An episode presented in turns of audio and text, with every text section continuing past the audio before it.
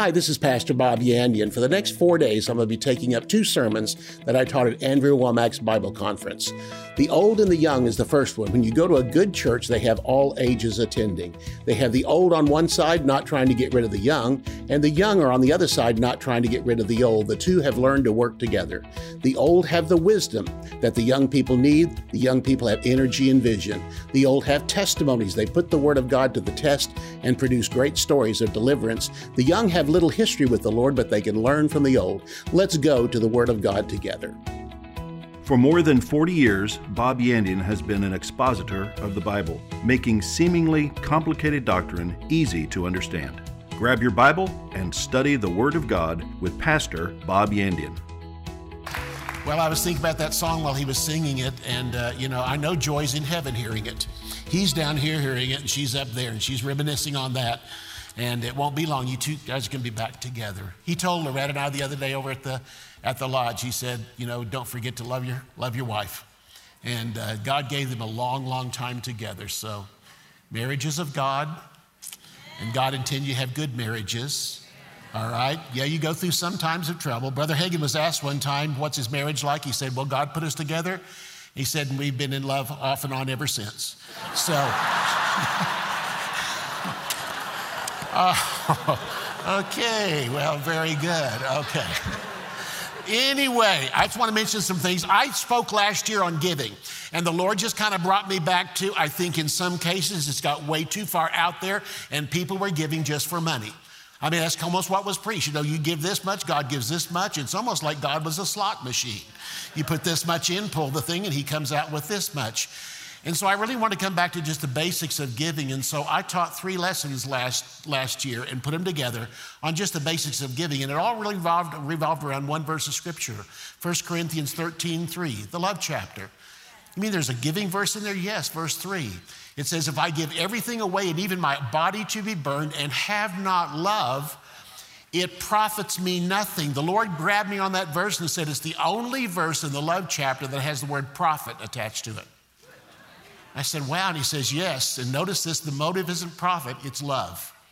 If you'll give out of love for me and love for people, he said, Watch out. I'll see so much profit comes into your life. And he gave me something out of that. He said, It's not the giving that causes it to come back, it's the motive behind the giving that causes it to come back. And love is the central thing. So, what I did was I put 52 short lessons together for offering time. And there was one that came out a few years ago. John Avanzini had one, but it was so short, I kept saying, there's got to be more to it than this. There was enough for just a few weeks. And so I've been thinking about all this time. And so I wanted to put together one that had 52 lessons in. And I had to start weeding it down because I found more than 52. And so each one actually has places on here where you can actually put your own notes on it. You want to scratch things out, write your own notes on there. And uh, each one is three to five minutes, but there's a, two or three of them that probably are longer than that. You can make a whole sermon out of. But what I'm saying is, if you have a communion service, you don't take 30 minutes. You just talk a little bit about a scripture. If you have water baptism, you do the same thing. Why were we taking 30, 40 minutes every Sunday to talk about the offering? It makes you sound like all you want's money and we're not wanting money. We're to build the kingdom of God. And admonition everywhere. So there's enough in here just for some admonition every single week. That's for pastors out there or for anybody just wants to study it. That's out there. All by flash drives are half price here.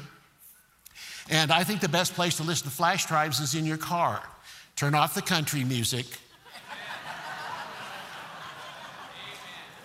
Okay. Turn off, okay. Turn off the classic rock. It got quieter on that one. Okay. Turn off talk radio and play the Word of God. And uh, you know, this one, this one's everything I got in the New Testament. In fact, since it's all half price, I sold a couple of them Sunday to uh, some people at River Rocks. So go back to the table, they'll give you half your money back or just apply that toward another purchase. But uh, there's a girl that bought this one in Nebraska. And uh, this has been three years ago. She said, I've been listening to this. She said, I'm still not through it. This has 480 CDs on it. It's everything I've taught on the New Testament on one flash drive. And she said, I've been listening to it. She said, You told us to, to, turn everything else off and just have the Word of God in there.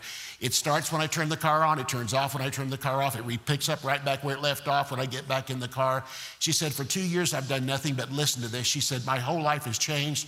She said, I'm not even the same person. All I think about is the Word. Whenever a decision comes, I think of a scripture I have heard. She says, My life is radically different. The foundations of my life cannot be shaken now. And she just wanted to thank me for the Word of God. Whatever you paid for this, one revelation is worth it. One revelation. And there's many on here. So, again, you can get that out at the booth. God's Word to Pastors. Since I was a pastor for 33 years, I just love pastoring. God called me to it. And I put everything I ever learned about pastoring in one book. I had a bunch of books, so I condensed them all together.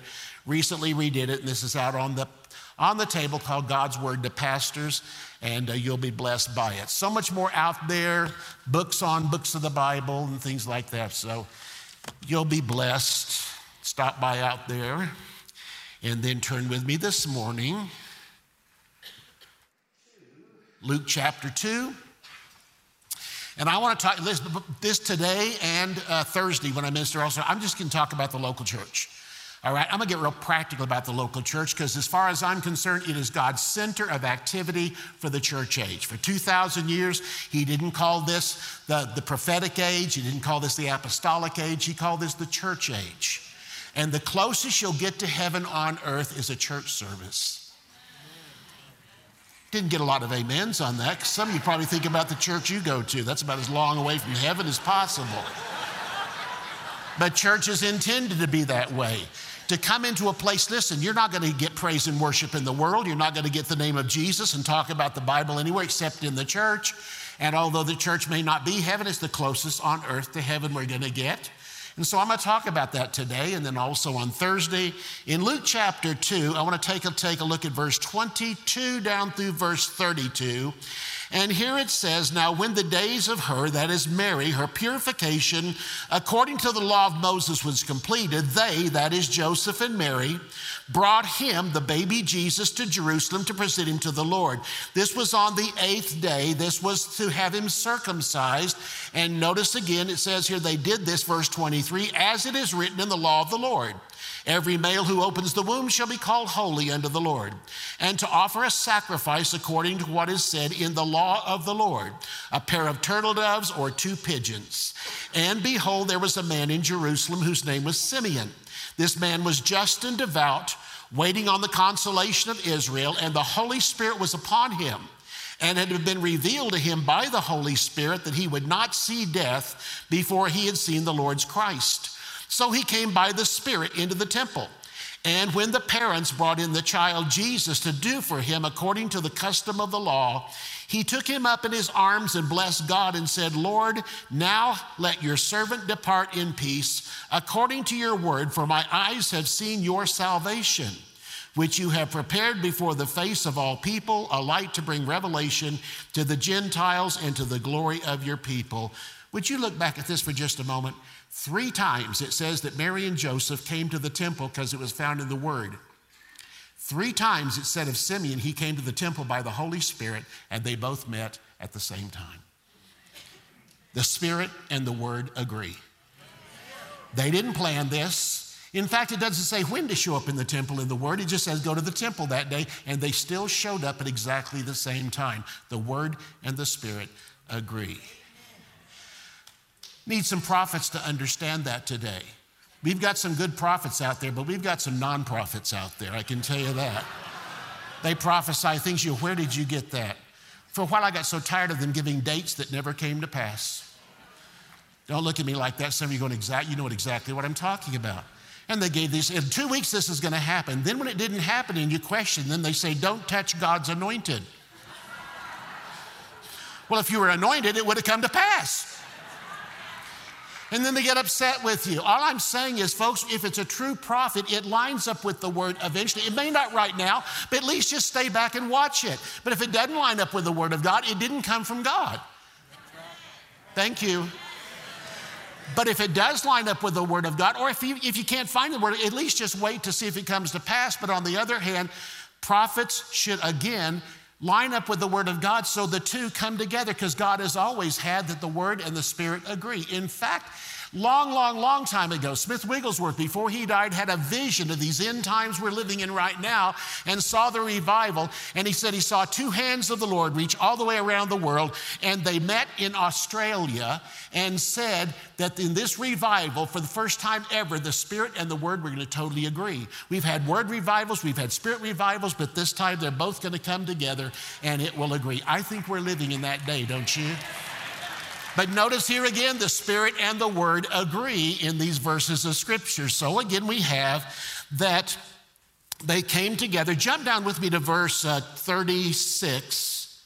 Verse 36, notice also there was one Anna, a prophetess the daughter of Phanuel of the tribe of Asher, she was of great age, and she had lived with a husband seven years from her virginity. And this woman was a widow of about 84 years who had not, did not depart from the temple, but served God with fasting and prayer night and day. And coming at that instant, she gave thanks to the Lord and spoke of him in all who looked for redemption in Jerusalem. Anna was also in there. I want you to notice something is that Mary and Joseph came to the temple and two old people met them. Prophet showed up at the same time. Anna showed up. In fact, the prophet went in and out every day, but Anna lived there. We find out she made her home there. You say, why?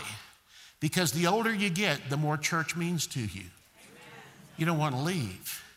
You're the first one there, the last one to leave. I'm so blessed when I would come to church, a lot of times it'd be the older people greeting us at the front door, training some younger people. Our church, what I loved about our church for the 33 years I was there, the great mingling together of young people and old people. I, I, when I come here to CBC, the tremendous unity, and also it's not like stacked more on one end than the other. It is just all type, young type people, old people together, middle aged people, and they get together, and after a while, you even forget who's of what age. You just don't know. And the younger people learn from the older people, the older people learn from the younger people. Yeah, you come to class and learn, but there's just certain life experiences you just can't get from a book. I admonish the students here don't just come here and, and, go to class and then don't go to church. Don't take two or three years away from church. Man, this is just right. This class here is theory, the church is lab class. That's where you put it to work. That's where you meet with people, and fellowship together is so important. And a lot of times, students, you get the idea that, that all the students around it, this is what church is like. Are you kidding? You're the upper 1%, the cream of the crop of churches that are here. Churches that you go to have problems. That's why it's not all together like heaven, but you do have problems in church. And yes, it's wonderful to come to Bible school, but you graduate from here and go take a church somewhere and you say, wait a minute, this isn't like CBC. We don't sit around all day saying, praise Jesus, hallelujah, amen. There's people coming in here, I heard people cussing over in the corner. Does that actually happen in church? Yes, it does.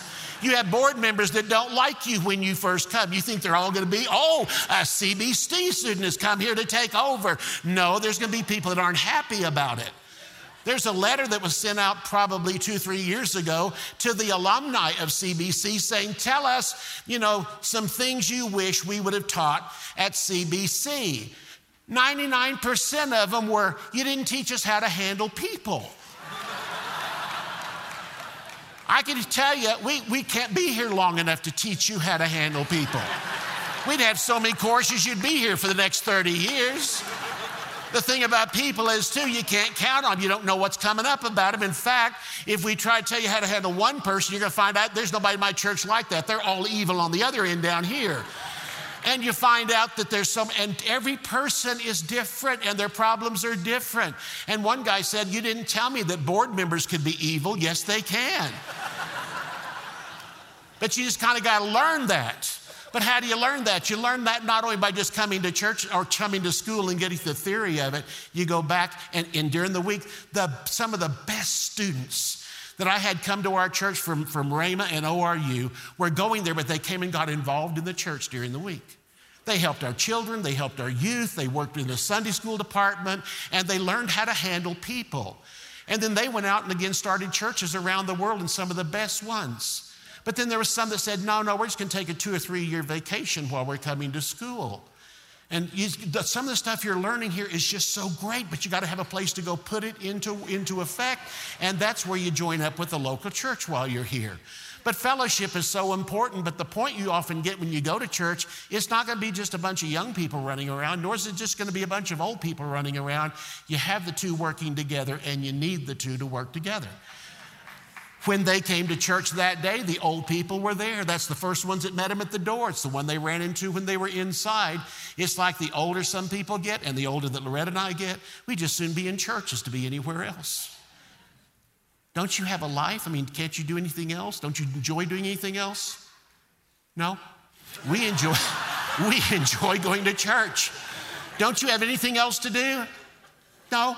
Now, we've done everything. We've traveled, we've seen just about everything. We got one more place we want to see, and we're probably going to see that next year. And after that, we don't really care about seeing anything else. I think church is the halfway house between here and heaven, okay? It's not as good as heaven, but it's a whole lot better than anything else here on earth. I found that out. And once you get to heaven, you'll find out, wow, the closest thing to this. Listen, you can sing in the shower, but it's not as good as the praise and worship we had here this morning fellow Christians coming together, hearts in tune with God. Praise and worship starts. You can feel the presence of God everywhere. About the closest I can get to that is plugging in a CD in the car of the music we had at church, and hearing that in the car, my voice just joins in with them. So we have that again. But the reason why is because we just enjoy church, going to church. And older people seem to like that. And older people hang out there all the time. You kind of have to shoo them out the door after church is over. They want to volunteer for so many things. But I think one of the best things to see at church, though, is you open up the door to come into the service, and there's an older person there training a younger person. And they're learning from them because this is what we're here to do. And you see, we need the two of us. The two of us need each other. Say, how do you need each other? Well, the older people need the younger people to find out there is some vision left in the world. And there is some enthusiasm left in the world. Sometimes old people run out of the enthusiasm, they run out of all the, the, the umph and desire to do something, and that's where you bring the young people around. They have the energy and the vision. Old people have the wisdom and the money. You need us. You need us. And the point of it is, we find somebody filled with energy. We just want to back them with some of our money and say, You go do it. We will support you. We'll praise God for you. That's the beauty of how the church works together. But that wisdom is the one thing that can be imparted from an older person to a younger person. And listen, it's not just sitting down learning it from a book, it's standing beside somebody and learning from life experiences they had. The things I learned pastoring, yes, I went to Bible school, but I couldn't afford much after that.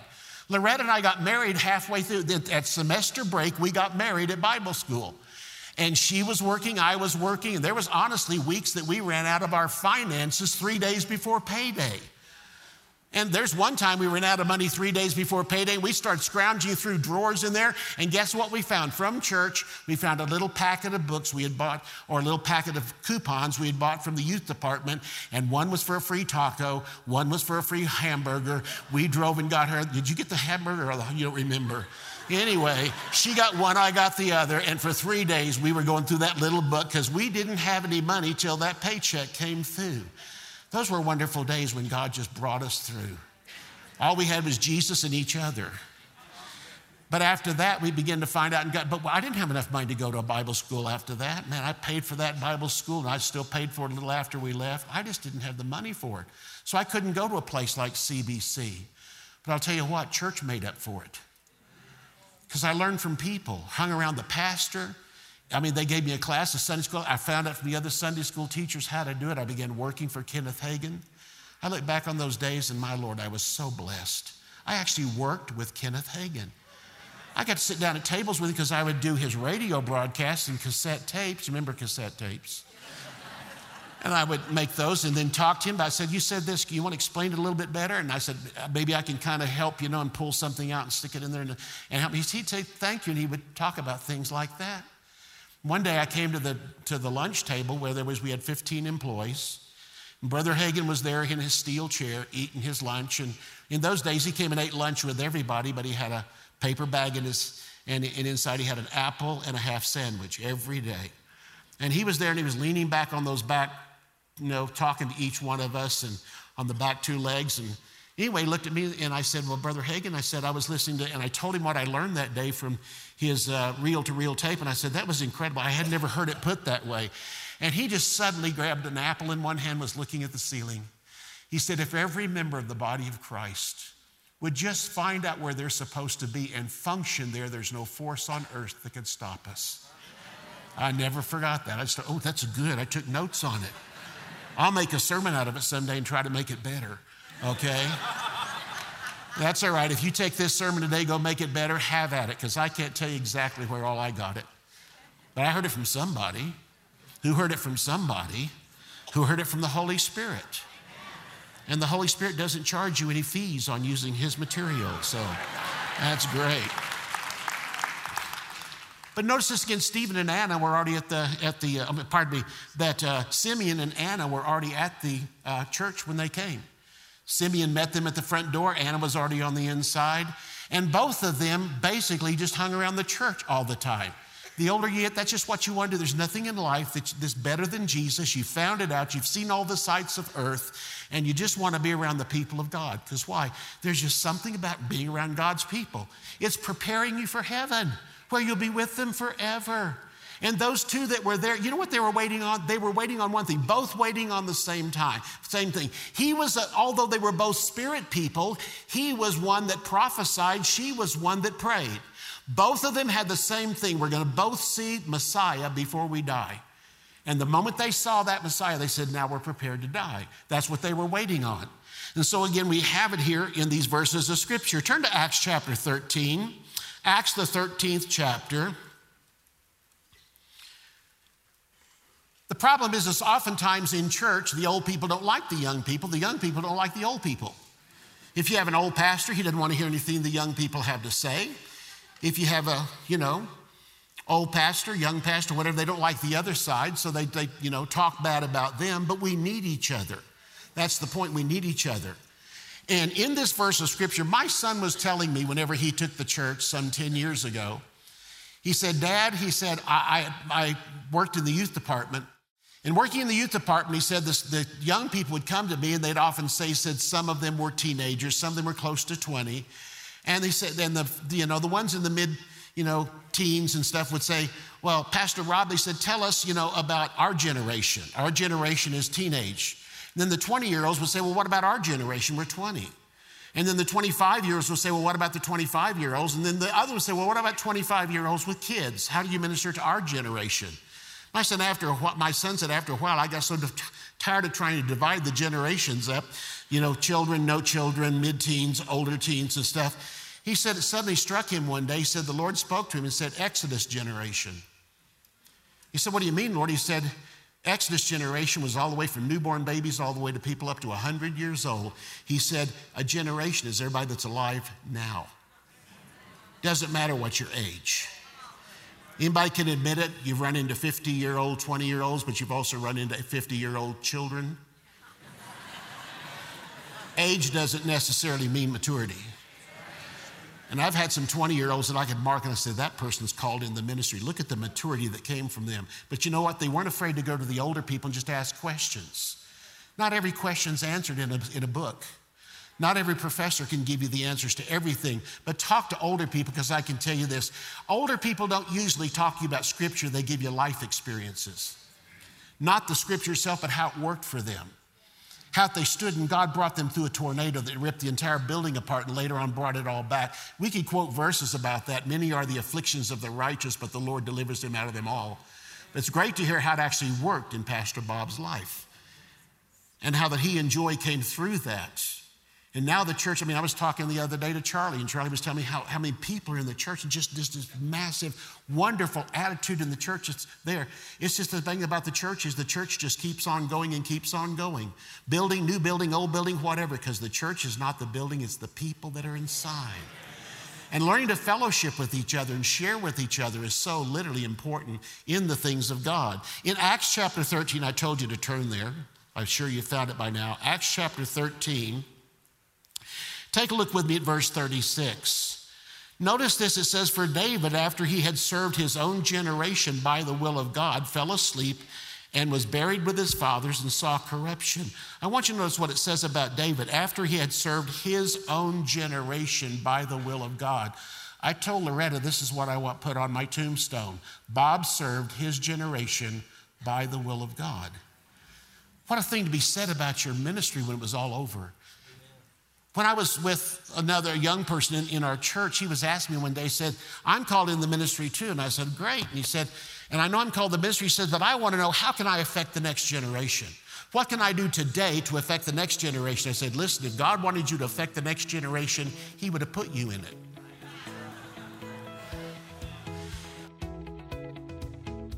Thanks for tuning in as we've been talking about the old and the young, the power that each one has on the other, especially in a local church service. How that the old can teach the young, the young can learn from the old. And like I said, one of the most important things you get in a church is what you can't get in Bible school, and that's the fact of the wisdom of those around you learning to work with people. The book that I'm offering is called Proverbs, and out of this, I get how the old teach the young. In fact, the key word in the book of Proverbs is my son. And David was teaching Solomon. Solomon wrote the book of Proverbs based on what his father had taught him. And Solomon was putting that to use in his life and wants you to put it to use in your own life also. Also, I'm offering the flash drive on the life of Elisha and what a great story this is, especially when Elisha learned from Elijah, traveled with him for some 10 years before he took over the ministry from him. The Bible is filled with the importance of the old teaching the young, the young learning from the old and applying it to their life. And this is what literally gave Elisha the credibility, but also his standing before the other prophets, the young ones who wanted the job job to show them what was absolutely necessary, not just book learning, but standing beside a minister, learning the importance of ministry. This is the importance of the local church. The announcer is going to come on and tell you how you can have a copy of each one of these. Thanks for tuning in today. Many Christians are quick to confess all that they are, all that they have, and all they can do. They appear to overflow in knowledge of righteousness, healing, authority, and many other spiritual truths. Yet, for all this spiritual knowledge, many of these same people are foolish and unlearned when it comes to the practical things of Christian life. As James said, My brethren, these things ought not be so. The book of Proverbs is a prime source of the wisdom we need for daily existence, and a close study of it is well worth our time and attention. In Proverbs Wisdom for Today, Bob Yandian discusses what wisdom is, its benefits, how to find it, where it comes from, and how to receive it in order to help you live a life of wisdom. To order Proverbs Wisdom for Today, go to bobyandian.com. Elisha the prophet is an intriguing figure of the Old Testament, a miracle worker that deserves the extensive study that this series provides through these 13 lessons, which include the call of the miracle worker, where to begin a miracle ministry. The greatest miracle of all water in the desert, oil in abundance, our heart's desire, faith to raise the dead, Naaman, his pride and his miracle, the purpose of a miracle, returning what is lost, open and shut case, unseen deliverance, and does God remember our faithfulness? To order the life of Elisha, visit our website at bobyandian.com.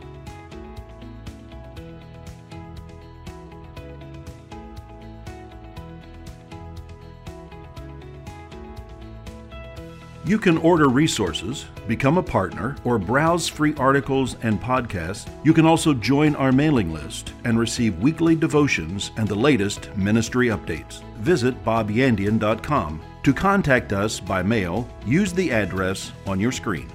Thank you for watching today's broadcast. We'll see you next time on Student of the Word with Bob Yandian.